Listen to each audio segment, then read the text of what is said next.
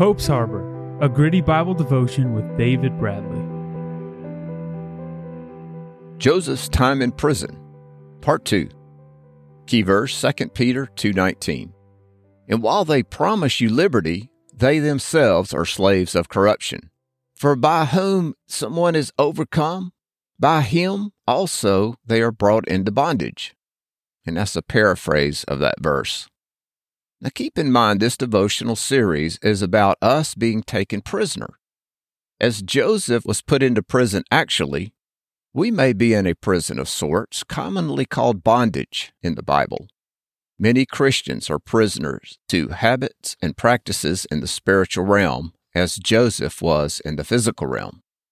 As I read the Bible and prayed this morning, prior to writing this episode's notes, I concluded my time with God by reading a devotional message in A.W. Tozer's book, Renewed Day by Day.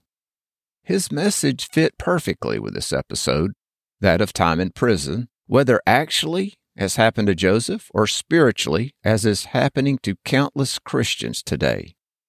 He called it Christians Drawn by This Present World's Charms. And this man did most of his writing back in the 40s and 50s. What would he think about the state of the church today? The devotion focus is what it looks like to be a Christian in bondage. Now, Joseph was put into prison, into bondage against his will. But his bondage was a result of standing firm against committing sin against God. But how many Christians are there in bondage against their better judgment? There are too many kinds of bondage to list them all, but here are a few alcohol, drugs, porn, food. Oh, here we go social media. Then there are mental disorders and disease, etc.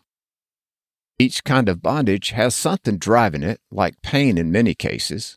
But listen, Joseph's bondage resulted in a driving factor of honoring God, and through this, by honoring his Egyptian master.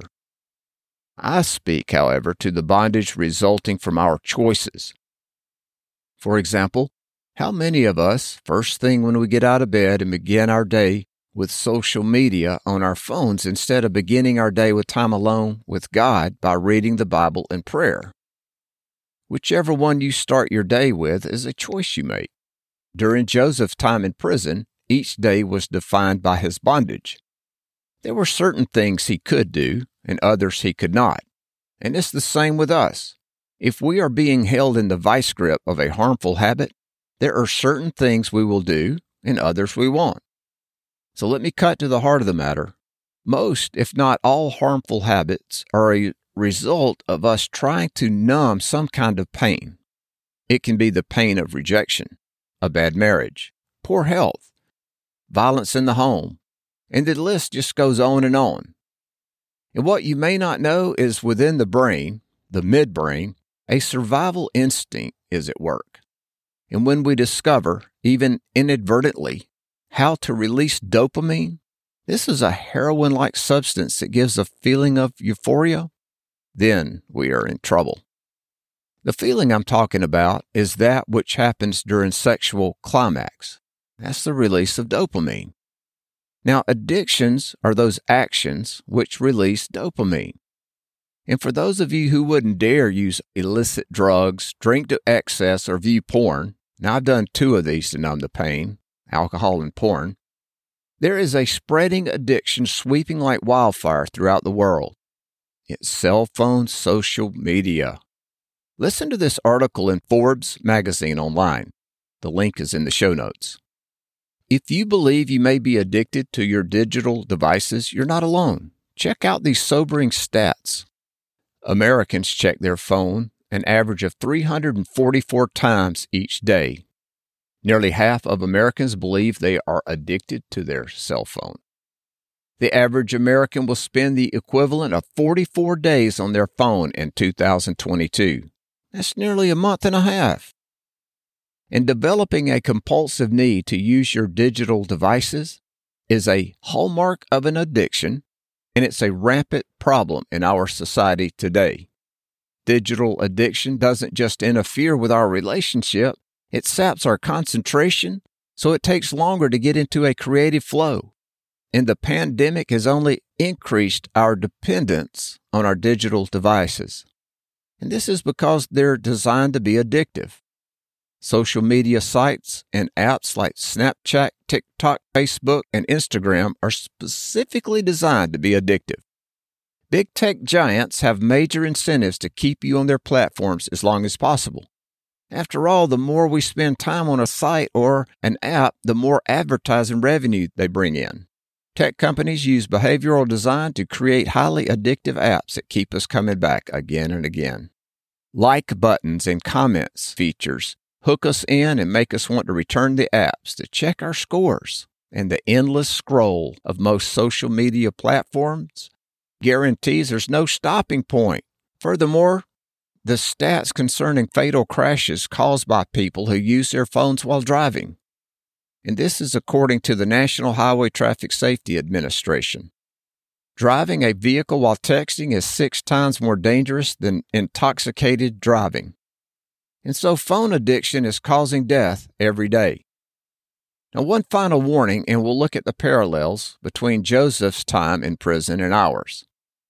This definition is from the National Institute of Health. The link is also in the show notes. Social media disorder, also called SMD, is defined as a behavioral addiction and has been associated with depression, loneliness, narcissism, low self esteem, poor sleep quality, and low academic performance. Hmm. Now, Joseph, while in prison, in this not of his choosing, served God by doing the best he could for others, and God rewarded him accordingly. Now, those of us in prison, whatever the cause, are unlikely to serve God by doing our best for others. How could we? Addictions, by their nature, demand we meet the need to satisfy the craving within us. But listen, it is not all gloom and doom. If we will go to God and ask His help with the thing holding us in bondage, and then do whatever is necessary to become free, God will help us. And this may involve, and most likely will involve, professional counseling, as it did with my own bondage to depression and anxiety, even though I still must work every day at my aftercare regimen. But whatever path you choose for freedom, it begins with acknowledging you are being held prisoner, even if you're trapped by consequences of your past behavior. Still, Jesus died to set us free, free from the penalty of sin and freedom from the practice of sin. And even in prison, you can begin to serve God with a heart willing to obey. Take that first step in the process of freedom. In summary, there are many forms of prison surrounding us daily. For those of us being held captive, Jesus promised in Luke 4:18 he came to set the captive free. Always keep in mind freedom is an ongoing process, but you have to launch out in it and take that first step. And so the action to consider is serve God today by offering Him your life. And then read and memorize these verses Romans 12, 1 and 2. Verse 1 I beseech you, therefore, by the mercies of God, that you present your bodies a living sacrifice, holy, acceptable to God, which is your reasonable service. Verse 2 And do not be conformed to this world, but be transformed by the renewing of your mind, that you may prove what is that good and acceptable and perfect will of God.